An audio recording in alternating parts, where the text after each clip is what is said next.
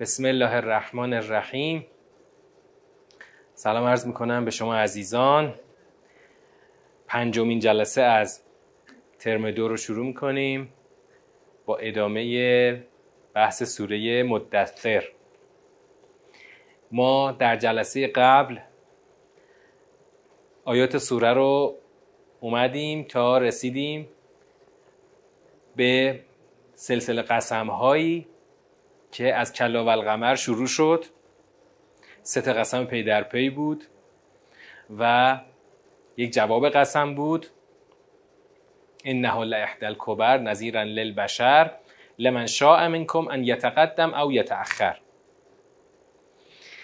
هنوز من چون تو تو دور اول هستم روی تناسب قسم و جواب قسم الان تمرکز نمی کنم.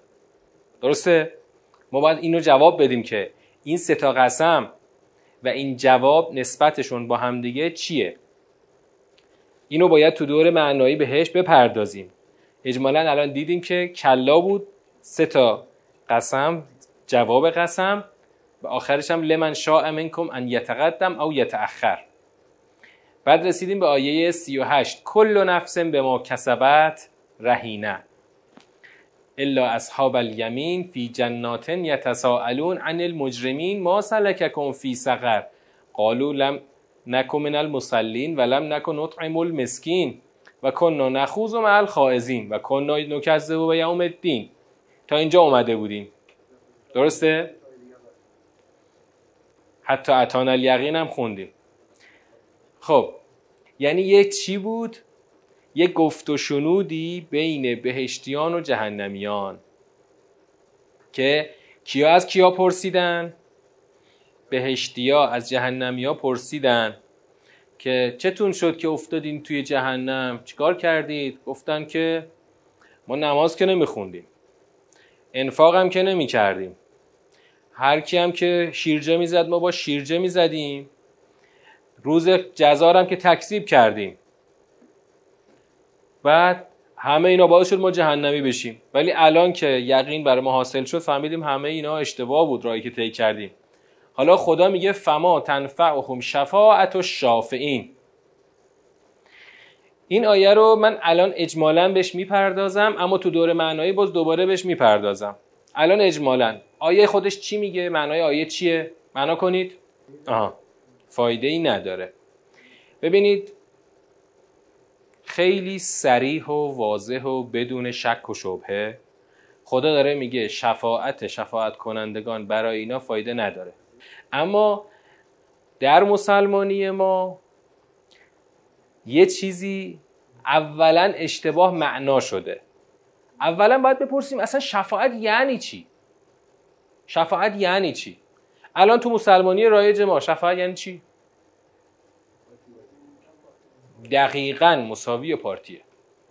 شفاعت مساوی پارتی آقا من چون صرفا اسم شیعه یدک می‌کشم من واجد شفاعت هستم. پس بی خیال همه حساب و کتاب و نظم خدا در این نظام دینی که برپا کرده هر کار خواستی بکن هر راهی خواستی برو هر جور خواستی توی دنیا شیرجه بزن. یک اعتقاد سوری فقط شما داشته باش همون اعتقاد سوری شما رو می‌بره به بهشت. اونم تازه اعتقادم نه بهتره بگیم یک ادعا. نه اعتقاد سوری یک ادعای سوری. آقا من که شیعم شیعم که به جهنم نمیره. چرا؟ اصلا یعنی اولین نقطه اشتباه یعنی که اصلا شفاعت اشتباه معنا شده. شفاعت اول درست معنا کنیم بعد ببینیم که خب این که خدا گفت شفاعت شفاعت کنندگان شاملشون نمیشه خدا اینجا دقیقا چه میخی رو می‌خواد محکم بکوبه؟ شفاعت یعنی چی؟ اول لفظ شفاعت یعنی چی؟ لغت شفاعت یعنی چی؟ این کلمه رو. مطمئنا معناشو نمی‌دونید. چرا؟ چون اصلا در فارسی به کار نرفته. من معناش وقتی بهتون بگم اصلا مطمئن باشین قبلش تو ذهنتون نیست همچین معنایی. شفاعت یعنی چی؟ خب دو تایی. یعنی چی؟ شفاعت مصدر شده. یعنی چی؟ شفاعت یعنی جفت شدن. یعنی جفت شدن. دو تا, دو, تا چیز با هم دیگه جفت بشه. این میشه شفاعت. یه بابی هم تو فقه داره. باب شفعه. تو فقه میگن اگر شما با یه نفر شریک بودی شریکت رفت زمین رو سهم خودش رو به یه نفر فروخت. به تو نگفت. تو می‌تونی از حق شفعه استفاده کنی معامله اونو باطل کنی اون سهم ورداری بر خودت. این تو فقهه. اون بحث ربطی به اینجا نداره فقط از لحاظ معنای کلمه شفاعت اینو گفتم. اما حالا شفاعت توی ادبیات دین یعنی چی؟ تو ادب بهتر بگیم تو ادبیات قرآن یعنی چی؟ شفاعت یعنی همراهی. همراهی. همون جفت شدن که در واقع وقتی بین دو تا انسان باشه مساوی میشه با همراه شدن من با یه شخص دیگری. خب؟ خب حالا همراهی یعنی چی؟ یعنی اینکه من زمانی که تو این دنیا هستم در یک کار واقعی در یک در واقع همراه شدن واقعی با یک کس دیگری همراه بشم و این همراهی برای من چی داشته باشه؟ سودمند باشه. خب؟ حالا اون کسی که ما می‌خوایم باش همراه بشیم منظور ما اون کسان کیانند؟ اول از همه خود پیغمبر اکرمه. مثلا و به دنبال پیامبر اکرم ائمه معصومین. خب؟ یعنی شما باید در دنیا چیکار بکنی تا شفاعت رو به دست بیاری؟ همراهی رو. باید باشون همراه بشی. خب حالا تو ادبیات قرآن همراه شدن منوط به چیه؟ قبلش چی گفت؟ از قول این جهنمی ها اگه همین رو من بخوام شروط همراهی قرار بدم شفاعت لازمش میشه اول از, اول از همه چی؟ نمازگذاری. دوم انفاق. انفاق که حالا اینجا مستاق انفاقش تو اطعام اومده.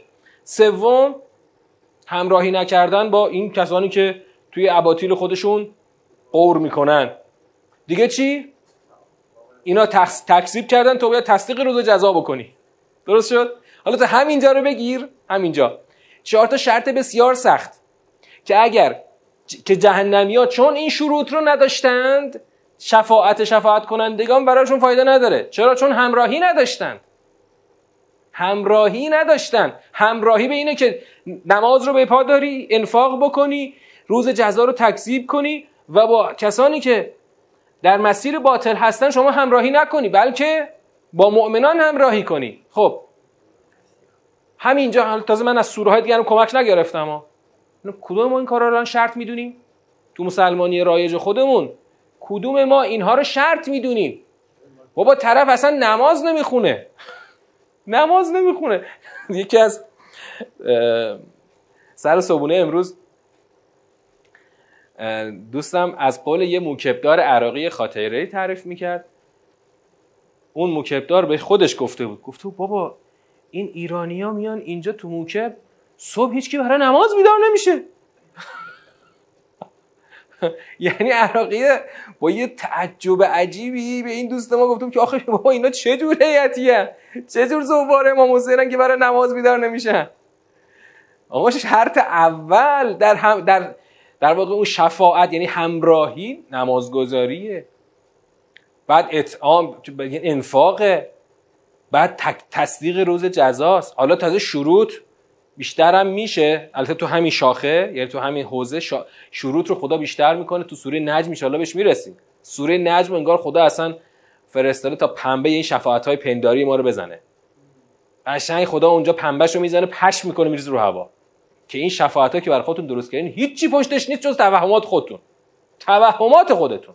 حالا این شروط رو اگر کسی حائز بشه و داشته باشه خب می‌تونه اون وقت می‌تونه چی... اول از همه می‌تونه چی رو ثابت بکنه؟ چی رو ثابت بکنه؟ همراهی رو. آقا من با شما همراه شدم. حضرت علی علیه السلام تو اون فرمایششون چی میگن؟ میگه اونجا که گفتن که آقا شما مثل من که نمی‌تونید بشید. منتها با چی؟ اعینونی به ورع و اجتهاد ورع رو تو بگو اصلا در واقع نگهداری. در واقع توی کلام حضرت من میگم این دوری از دنیا و مافی ها دنیا گرا نشدن. خب؟ و تلاش جهاد یعنی تلاش همون بذل وس در راه دین خدا همون که تو سوره صف داشتیم. خب؟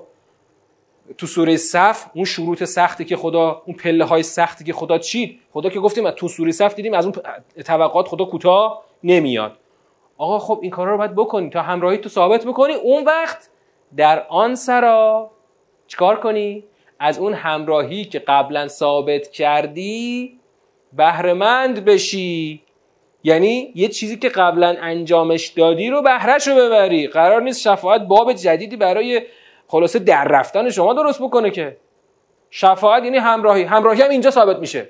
چه جوری با این شروط که اقلا اینجا چهار تاشو داریم می‌بینیم. پس کسی که این کارا رو نکنه شفاعت شفاعت کنندگان هم حتما فایده ای به حالش نخواهد داشت. خب بعد خدا میگه فما لهم عن تذکرت معرضین. پس چه شده ایشان را که از تذکر که از تذکر اعراض کنندگانند؟ چه شده ایشان را که از تذکر اعراض کنندگانند؟ این فی اولش یعنی چی؟ ببین الان هنوز نگاه ساختاری داریم تو دور اولیم. فی اولش یعنی چی؟ یعنی الان اینو نتیجه قبلی بگیر. وقتی که یه روزی خواهد آمد که یقین حاصل خواهد شد که شماها به خاطر این راه گمراهی که طی کردید جهنمی میشید الان چشونه که از یک تذکره و یک پند روی گردانند. تو جز این پندی که الان پیغمبر داره بهت میگه چه راه نجاتی داری که سر تو برمیگردونی و راه خودتو میری؟ فما لهم چه شده اونها رو که از تذکر از تذکر اعراض کنندگانند؟ تنها راه نجات تو این تذکره. که انهم حالا خدا می‌خواد تشبیه کنه. چجوری هم اعراض می‌کنن؟ یه تشبیهی رو خدا می‌کنه که حالا امروز که ما مستندای حیات وحش می‌تونیم تو تلویزیون ببینیم تازه میفهم این تشبیه خدا چقدر قشنگه. حالا واقعا تا شما این صحنه رو تو حیات وحش نبینی نمی‌دونی چجوری این نمود عینیش چیه. که هم حمرون مستنفره فرت من قصبره اعراض اینها از اون تذکره گویا ایران ایشان خرانی رمیدن که فرار می‌کنند از شیر. باید یه مستند رازبقا ببینید از دشت وسیع سرنگیتی در آفریقای مرکزی. نه کشور آفریقای مرکزی در هم آفریقایی که تو خط استوا قرار داره همه جاش سرسبزه. اونجا یه دشتی هست. اصلا روستا و آدمیزاد خیلی توش زندگی نمی‌کنه. یه دشت وسیع پر از حیوانات و چرنده و خلاصه درنده.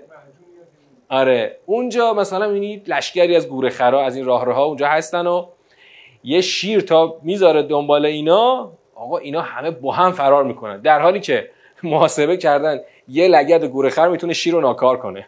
خب. یعنی اگه دو سه تاشون وایسن چند تا لگد به این شیر بزنن شیر نمی‌تونه کاری بکنه. ولی اون ترسی که تو جان اینا میفته هزار تا هم باشن هر هزار تا پا به, پا به فرار می‌ذارن. این فرق حیوان با انسان ها حیوان هزار تا هم که باشه نمی‌تونه یک اجتماعی رو حاصل بکنه. نمی‌تونه با هم هماهنگ بشه نمی‌تونه با هم بشینه طرح و نقشه بریزه. هزار تا گوره خرم باشن یه شیر بزنه به گلشون همشون با هم فرار می‌کنن. یعنی یک فرار این تشبیه وجه شبهش چیه؟ یک فرار بی منطق فرار بی منطق این شیر الان کل اون بسته خر و یعنی گور خرا با شیرا رو یه بسته بگیر که می‌خواد خدا تشبیه کنه به فرار اینها از, از تذکر پیامبر. حالا کلش رو کلش باید سوار کنی یا؟ چون اگر بگیم پیغمبر اون شیره که نمی‌خواد اونا رو بخوره که. شیره اونجا فرار حمله می‌کنه می‌خواد اونا رو بخوره. پیغمبر که نمی‌خواد بخوره می‌خواد بهشون تذکر بده. ولی فرار اینها رو همور و مستنفره فرت من قصد اون فرارشون رو میشه وجه شبه. یعنی یک فرار بیمنطق. یعنی یک فرار بیمنطق دارن. فرار بیمنطق. یه فرار کورکورانه که بدون اینکه وایستن گوش بدن. مثلا اونجا تو دشت طبیعت اون گوره خرا اگه یه لحظه وایستن ببینن حالا شیره. می‌خواد چیکار بکنه؟ تا هیکل شیر رو می‌بینن فرار می‌کنن. سب یعنی نمیشینن چون فکری ندارن عقل ندارن نمی‌تونن وایستن فکر کنن که این شیره الان می‌خواد چیکار کنه. مثلا بعضی حیوانات یه خورده هوشمندتر عمل می‌کنن. ولی این گوره خرا اون هوشمندی رو خدا بهشون نداده. همه با هم گله فرار می‌کنن. بعد بل.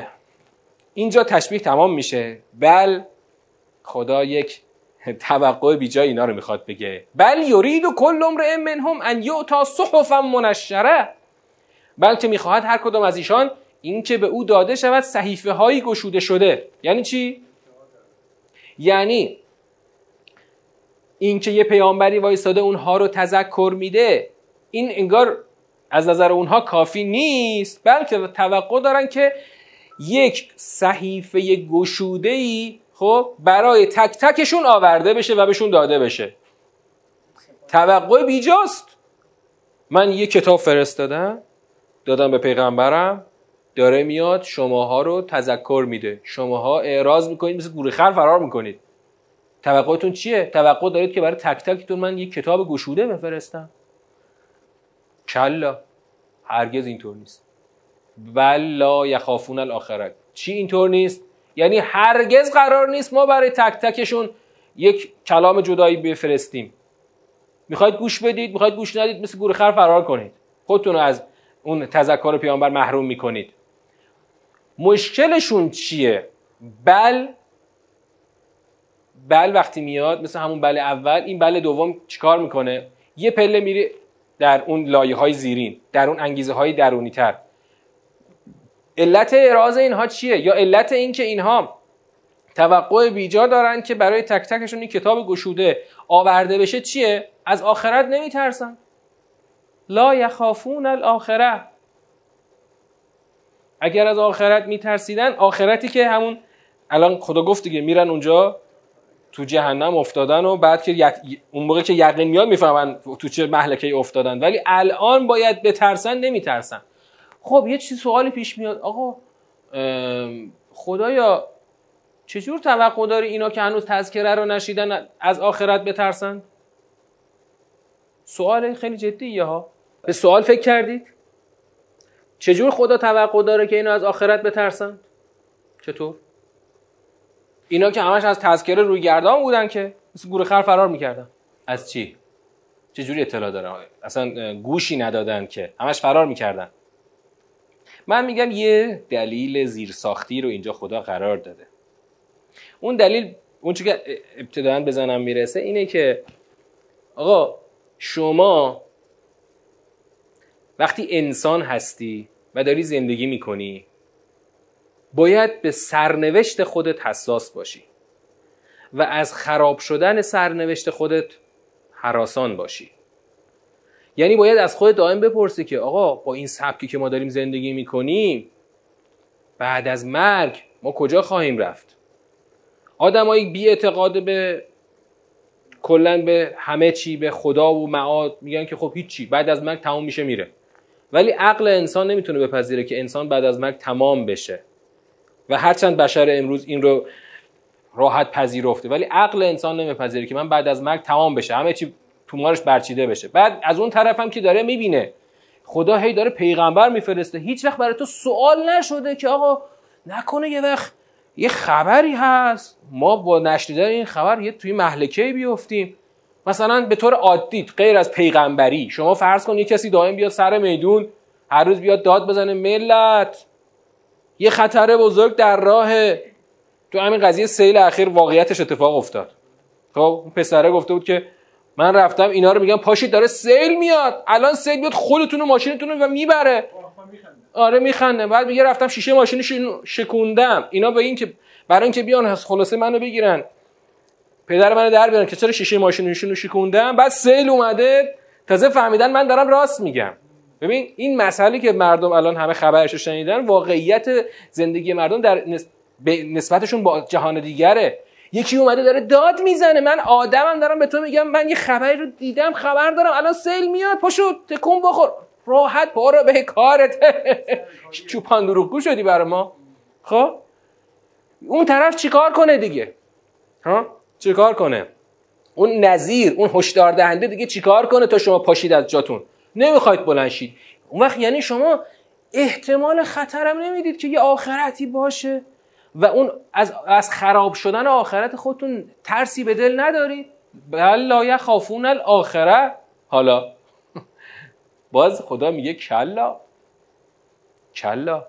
انه تذکره. فمن شاء ذکره. و ما یذکرون الا ان یشاء الله و اهل التقوا و اهل المغفره. این سه آیه پایانی چی میگه خدا؟ ببین هنوز تو دور اول دارم معنا می‌کنم. هنوز در معانی که من دارم میگم معانی تو فاز جنبندی نیست هنوز ما تو فاز جنبندی کلی حرف داریم. الان هنوز تو دور اول دارم در حد دور اول دارم معنا می‌کنم. کلا انه تذکره. کلا چی وجود داره باطل می‌کنه؟ همین جمله قبلی رو اول نزدیکتر بگیریم. کلا یعنی این عدم خوف اینها از آخرتشون غلطه. و انه تذکره. این کتاب یک پندی است که آنچه را که لازم باشه برای اینکه شما از عاقبت و سرنوشت خودت حراسان باشی داره به شما میگه هر کس خواست فمن شاء ذکرهو من شاء ذکرهو ساختارش چیه؟ شرطیه. پس چرا مجزوم نشده؟ مازیه فعل مازی وقتی مجزوم میشه اعرابش تغییر نمی‌کنه. اون فعل مزارعه که حرکتش چی میشه؟ به ساکن تبدیل میشه. هر کس خواست پند می‌گیرد. فمن شاء ذکرهو هر کسی خواست متذکر آن شد. یعنی از اون تذکره پندشو می‌گیره. و هر کس هم که گوشی نداشت خب پندی نمی‌گیره. حالا یه نکته یعنی یه سوال. ف من شاء ذکره. پس ما ما یه تذکره فرستادیم ف هم خدا اولش گذاشته. پس هر کس خواست پند می‌گیره. یعنی گرفتن یا نگرفتن پند رو خدا به خدا آدما واگذار کرده. درسته؟ شما اختیار داری که پند بگیری یا پند نگیری؟ اما جمله آخر این در حوزه دایره اختیار خدای نکته خیلی مهمی میگه. آقا من که اختیار مطلق دارم هر آدمی تک به تک اختیار مطلق داره که از این تذکره پند بگیرد یا نگیرد. اما یه سوالی پیش میاد خدایا این دایرهش تا کجاست؟ یعنی من هر تا هر دایره ای که خواستم می‌تونم چی کنم؟ برم یا نرم؟ دایره من تا کجاست؟ خدا تو آیه آخر درباره این حد و حدود اختیار انسان این نکته خیلی دقیق و ظریفی میگه. این این آیه آخر رو ما تو خیلی سوره ها مشابهش رو داریم. اون که سوره که داریم تو همین ترم چیه؟ سوره که بهش می‌رسیم؟ سوره انسان. تو سوره انسان ما باز با این مفهوم کار داریم. الان فعلا اینو بگیریم ببینیم چی میگه خدا اینجا. و ما یذکرون الا ان یشاء الله. اونجا گفته فمن شاء ذکره. الان میگه ما یذکرون الا ان یشاء الله. یعنی چی؟ خود جمله اولا یعنی چی؟ متذکر نمی‌شوند مگر اینکه الله مشیت کند. یعنی چی الله مشیت کند؟ یعنی خدا بخواهد. یعنی چی متذکر نمی‌شوند مگر اینکه الله مشیت کند؟ یعنی شما جز آنچه را که خدا خواسته نمی‌تونید انجام بدید. نمی‌تونید متذکر کنید. آه خب اولین سوالی که پیش میاد همین خدایا. تو تو آیه قلب دایره رو باز کردی. دوباره انگار دایره رو بستی. هست. بالاخره دایره بازه. ما اختیار داریم. یا بسته است اختیار نداریم. چجوریه؟ اینجا حرفای خیلی مهمی باید گفت. چون ظاهرش یه جور تناقضه. ببین اولا تناقض ظاهرا داره.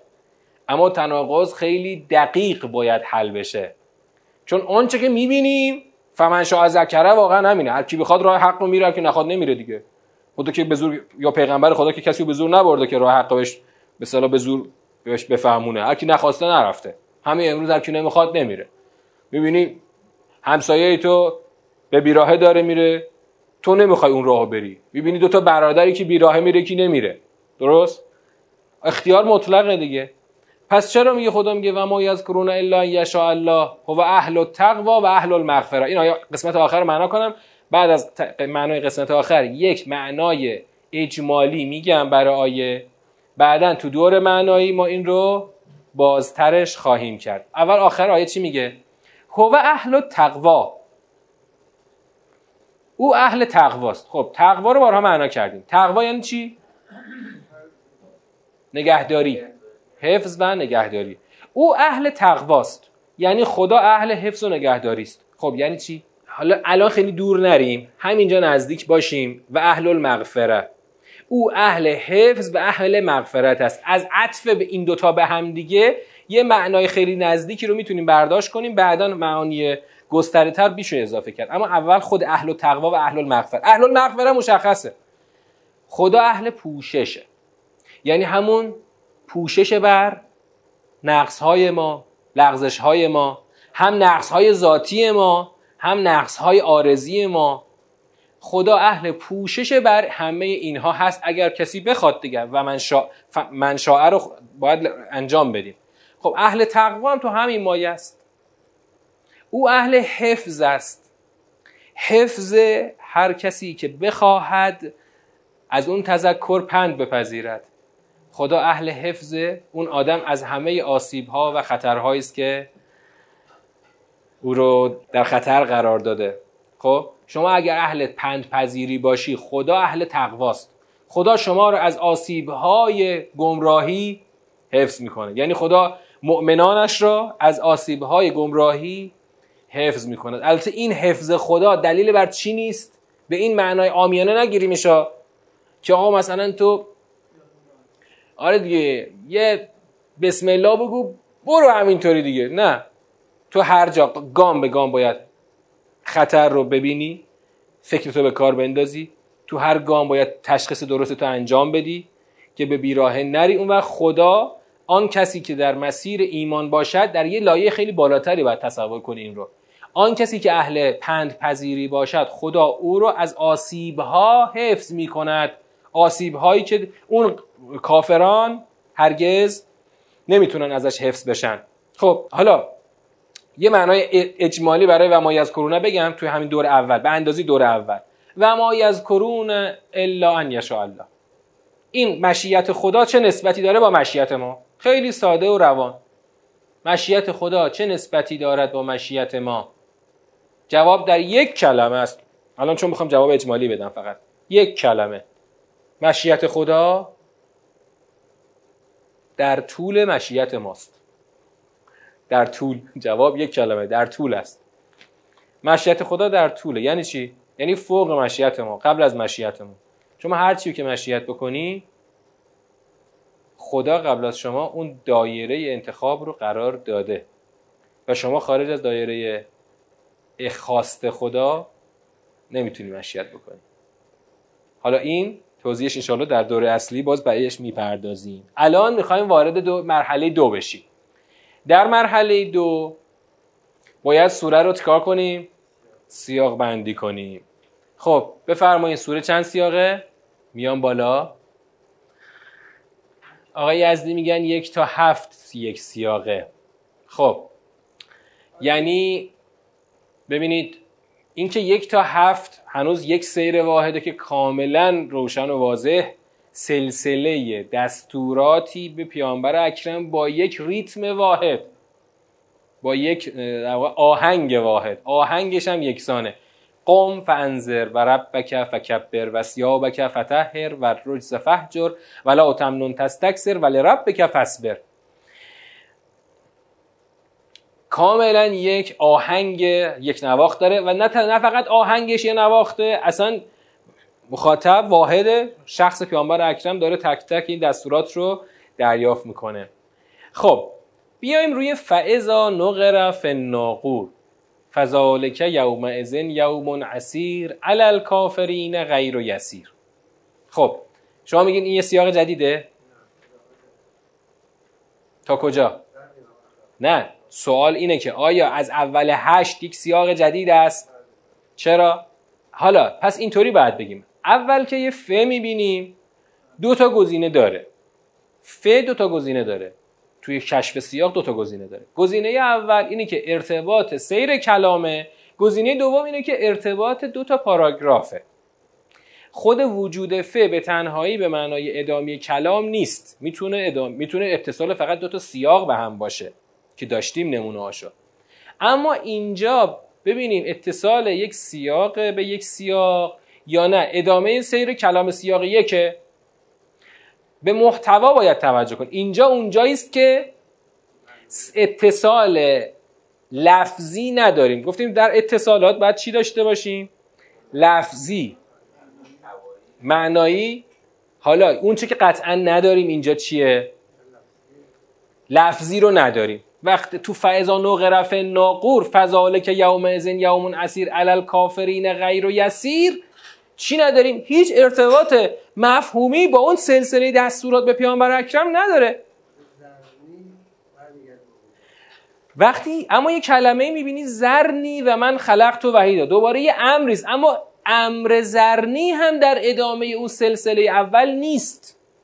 این امر برای واگذاشتن این آقا هست به خود خدا. به پیغمبرش خدا میگه این اینو به خودم واگذار. پس معلوم میشه که سیر مخاطب یعنی مخاطب کلام عوض نشده. مخاطب همچنان پیامبر اکرم است در همون فعزان و غرف ناقور. وقتی مخاطب پیامبر اکرم است تو جمله فعزان و غرف ناقور فضاله که یوم ازن یوم اسیر علل کافرین غیر یسیر خدا چی می‌خواد بگه؟ اینجا دقیقا باید با توجه به محتوا ببینیم که آیا اتصال همچنان برقرار است یا برقرار نیست. حالا جواب. جواب. برقراره؟ چرا؟ نه ادامه رو ولش کن. این ستا رو شما بچسب. این ستا متصل است یا منفصل؟ متصله. چرا متصله؟ چرا متصله؟ دقیق اینجا. این سه آیه فعضان و غرف نقور دلیل دستورات اول است. یعنی چی؟ دلیل. چرا دارم بهت میگم؟ قم فانذر و, سی و ربک فکبر و سیابک فتحر. پیغمبری پیغمبر من الان مجبورم یه قسمتی از دور سوم اینجا بگم تا اتصال و انفصال مشخص بشه. این کلام این قسمت رو بعد از دور سوم وام بگیریم.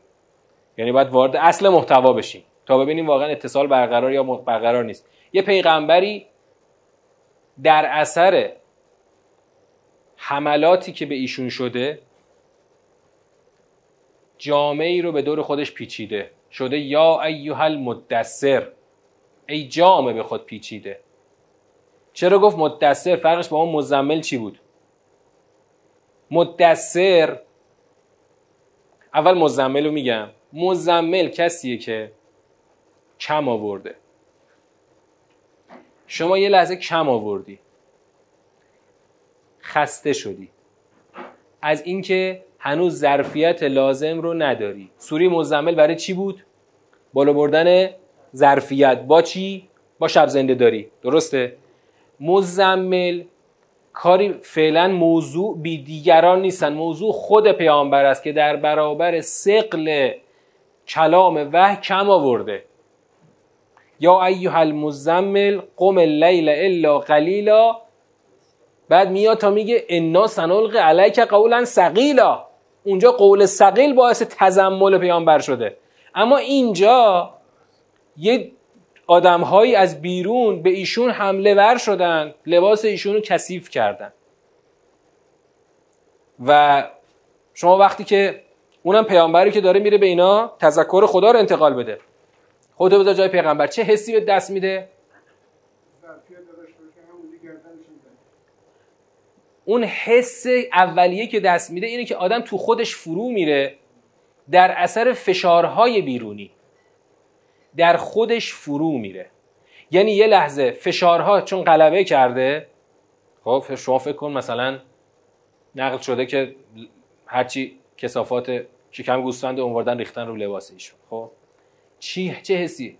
پیغمبری که الان هنوز دستن هاست یاوری یار یاوری نداره. در خودش فرو میره. لباسی رو داره رو سر خودش می‌کشه تا این یه مقدار بتونه از اون فضای حجمه دشمنان یه خورده خودش رو جدا کنه. یا ایها المدثر قم فانذر.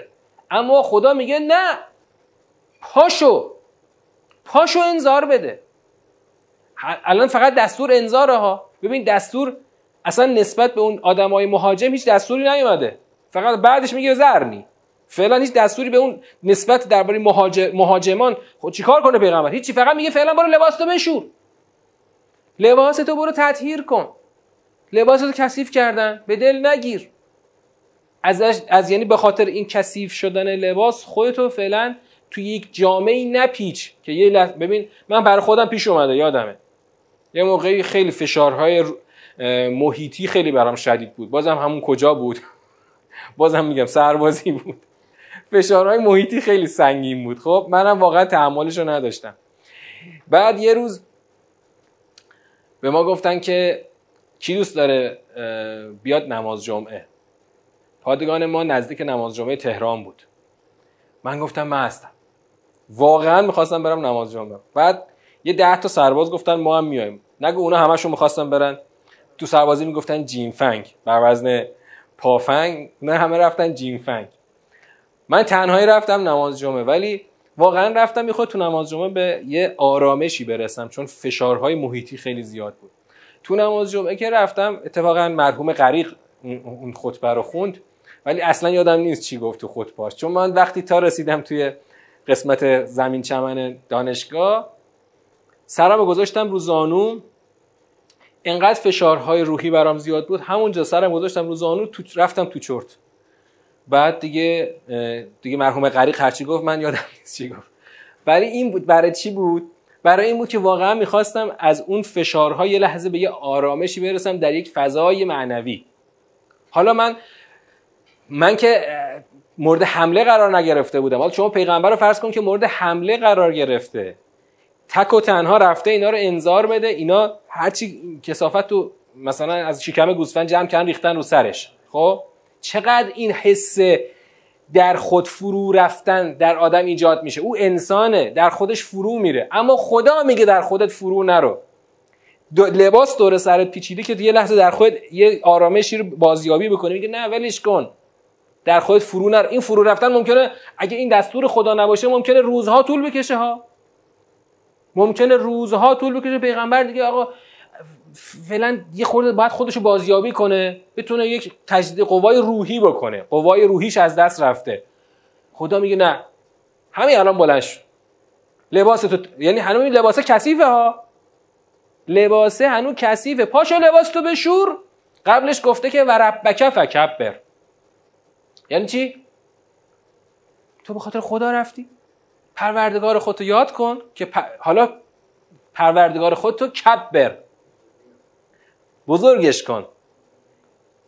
تکبیر. کبره یا کبر و تکبیر. امر شده کبر تکبیر یعنی چی؟ بزرگ کردن. خدا تو بزرگ کن. چطور خدا رو بزرگ کن؟ یعنی چی؟ خونه خدا رو در وجود خودت بزرگ کن. که بتونی بهش تکیه بکنی؟ خدا رو بزرگ کن. پاشو لباساتو تطهیر کن. دلگیر شدی. اون آلودگی هایی که به لباس ریختن تو رو دلگیر کرده. دوری کن از دلگیری. و رجزا فهجو ها؟ آره. از دلگیری دوری کن. ببین یعنی دستورات خود خدا داره به پیغمبر میگه. ولی دستورات کاملا در یک فضای انسانیه. یک پیغمبری که انسان ابشرون یهدونناست دیگه. یه انسانه. تو سوره تقابل داشتیم ابشرون یهدوننا. یه انسانه. دلگیر میشه. آزرده خاطر میشه. از دل آزردگی و دلگیری دوری کن. بریز دور روی حرفا رو. چرا؟ و جمله آخر لا تمنون تستکسر منت نگذار و زیاد نشمار. یعنی کاری که الان کردی که همون تذکر رساندن این تذکر به گوش این خلق اللهه هیچ منتی نذار. زیادم نشمار. هنوز کاری نکردی که؟ من هنوز خیلی باد کار دارم. هنوز تازه به بسم الله منوز. پیغمبر باید هنوز بره بره بره تا کجاها باید بره؟ خیلی راه هنوز در پیشه. برای همین خدا میگه هنوز کاری نکردی که. هنوز تازه ما هنوز اول راهیم. منت نگذار و زیاد نشمار. ولی رب بکفست به خاطر پروردگارت صبر کن. یعنی در آغاز هدایت صبر پیامبر یک امر استراتژیک و راهبردیه. پیغمبر اگه صبر نکنه کل رسالت دیگه به خاطر که اونا دارن حمله می‌کنن صبر نباشه چی میشه؟ کار خراب میشه. و پیغمبر این کارو کرده. خود همین آیات یک در... یک آورده ای برای ما داره. اون آورده چیه؟ اون آورده چیه؟ آقا پیغمبر چون یک بشر است در مسیر رسالت گام به گام نیاز به پیشبرد الهی داره. این دقیقا پیشبرد الهیه. پیغمبر دلگیر شده تو, تو خودش فرو رفته جامعه رو به سر خودش پیچیده. اما پیشبرد الهی مانع از این میشه که او در خودش فرو بره و از این کار انذار دست بکشه. یعنی خدا یه لحظه اجازه نشستن بهش نمیده. با تکیه بر خود بزرگی خدا و صبری که به خاطر خدا باید به خرج بده باید پاش این مسیر رو با تمام قدرت ادامه بده. ولی این پیش بردن کار خود خداست. ببین کاملا انسانی. چرا تاکید می‌کنم انسانی؟ برای اینکه ما در مسلمانی منهای قرآن خودمون خب پیغمبر رو یک موجود فرا انسانی همیشه می‌دونیم. فرا انسان. که یک قدرت ماورایی یک قدرت فرا انسانی داره. اصلا خستگی نمی‌فهمه. اصلا دلازرده نمیشه. اصلا نیازی نداره که دائما گام به گام خدا بهش مثلا دستوراتی رو بده. خودش در با یک قدرت فرا انسانی مثل بولدوزر میره جلو و دشمنا رو قلقم می‌کنه. میره میره تا مثلا به پیروزی می‌رسه. چون انسانه. انسانه. خسته شده دل شده.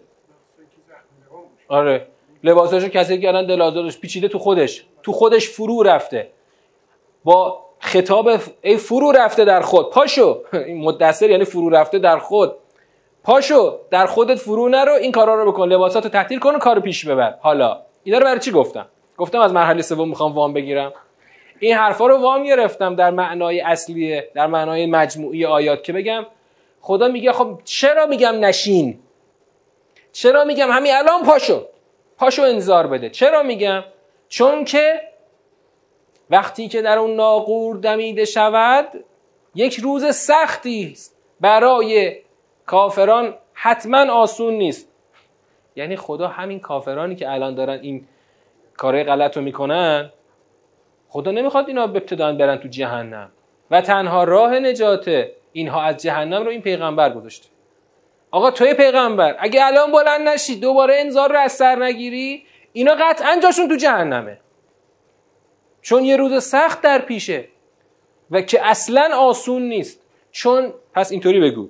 چون یک روز سختی که اصلا آسان نیست در پیش است ای پیغمبر پاشو انذار تو دوباره از سر بگیر.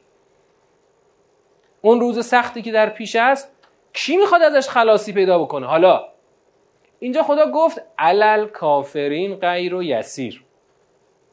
ما اینجا فوری این جمله علل کافرین رو می‌بینیم. چیکار می‌کنیم؟ برای خودمون یه نوشابه باز می‌کنیم. میگیم خب کافرین رو گفته دیگه.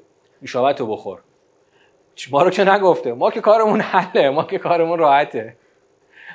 در حالی که اصلا اینطور نیست. بابا اون روزی که در ناقور دمیده شود اون روز سخته به خدا. من چجوری می‌خوام از اون روز سخت نجات پیدا کنم که اصلا آسان نیست؟ من چجوری می‌خوام نجات پیدا کنم؟ جز با گرفتن تذکر پیامبر؟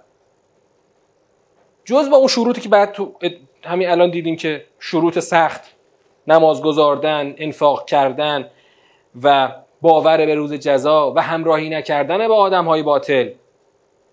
اینا دقیقا ثمره پندپذیری از پیامبره. من اگر پندپذیری از پیامبر نداشته باشم حالا سوال سخت.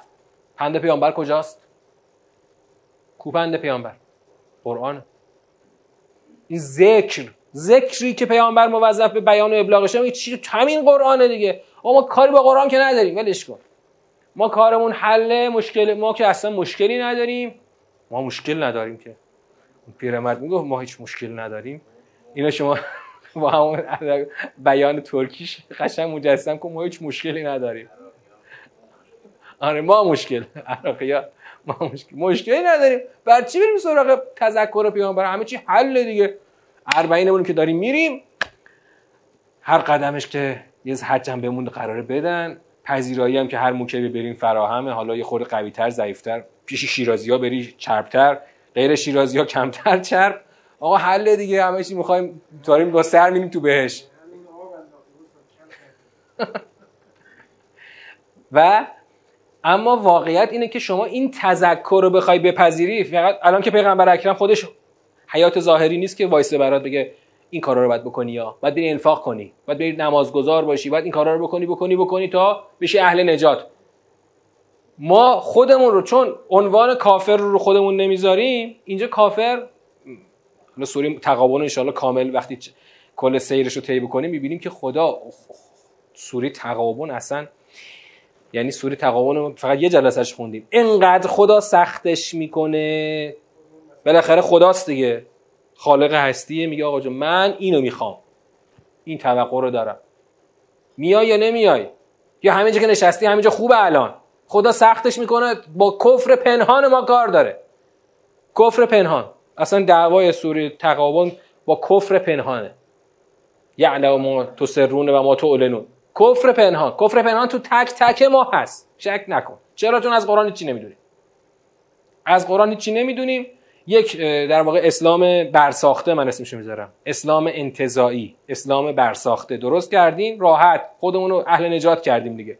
بعد این حرفا رو گرفتیم برای اینکه بگیم آیات 8 تا 10 ادامه آیات 1 تا 7 اما می‌خوایم بگیم آیه 11 سر سیاق دومه. چرا؟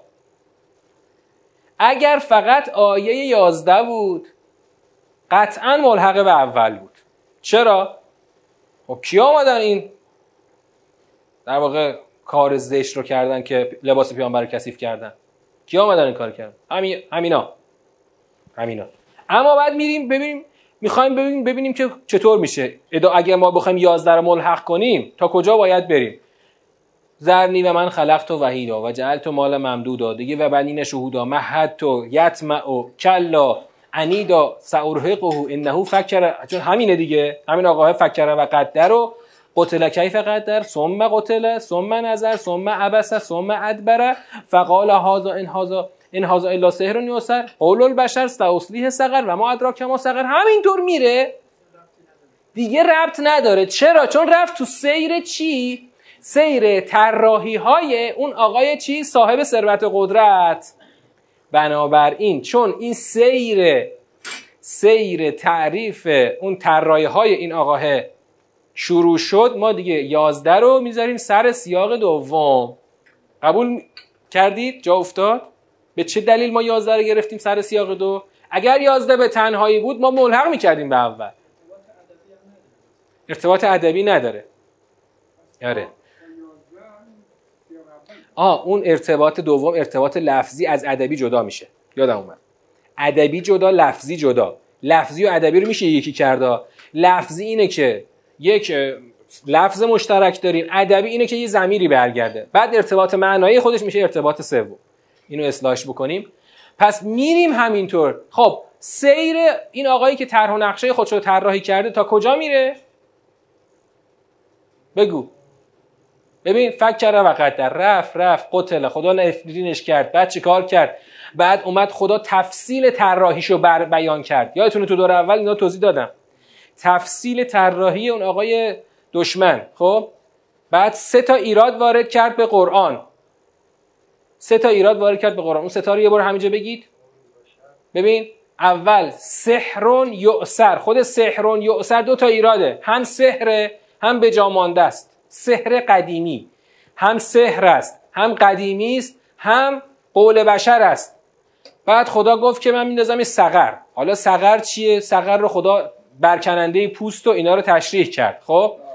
بعد اون بحث تسعت عشر 19 تا گماشته جهنم خدا گفت. در اون آیه مفصله فلسفه عدد 19 گماشتگان رو گفت. بعد اومد کجا خدا؟ با کلا. کلا و القمر آیا آغاز سیر جدید هست یا نیست؟ دیشب یه اشاره مختصری کردیم. گفتم این نهال احدل کبر رو باید خوب مرجعش رو برگردونی. الان اجمالا میگیم مرجع ان نهال احدل کبر تو دور سوم اینو با تفصیل خواهم گفت. مرجع قرآن است. چون حجمه اون آقا به قرآن هست یعنی در واقع حجمه اعتباری کرده به قرآن. قرآن رو سحر قدیمی بشری دونسته. نه کلام خدا که معجزه است و همکنون نازل شده است. یک سحر است. نه یعنی سحر یعنی یه چیز خدا ربطی به خدا نداره. قدیمیه به جامانده است و بشری است. خدا اینا رو جواب داد. حالا وقتی که خدا می‌خواد با سیر کلا و القمر شروع کنه داره چیکار می‌کنه خدا؟ اعتبار قرآن و خدا داره تاکید می‌کنه که باید تو دور معنایی بگیم که ارتباط این قسم با جواب قسم چیست؟ ارتباط کلامی نیست ارتباط معناییه. اولا کلا یک ارتباط کلامی ایجاد می‌کنه. کلا خب چی و خدا میگی کلا؟ خب؟ این کلا رو که یک ارتباط کلامی داره خب؟ اما ارتباط معنایی خیلی روشنه که معنا اینجا تثبیت قرآن است. نظیرا للبشر است. بعد میاد میاد اومد و اومد. تا لمن شاء منکم ان یتقدم او, او یتأخر. آقا ما قرآن رو فرستادیم برای هر آن کس که بخواد پیش بیفتد یا پس بیفتد. که بستگی به شما داره که بخواید پیش بیفتید یا نه. شل بجنبید و پس بیفتید. خب؟ سر سیاق بعدی میشه آغاز آیه 38 چرا؟ چون سیر چی شروع شد با کل نفس به ما کسبت رهینه؟ سیر چی؟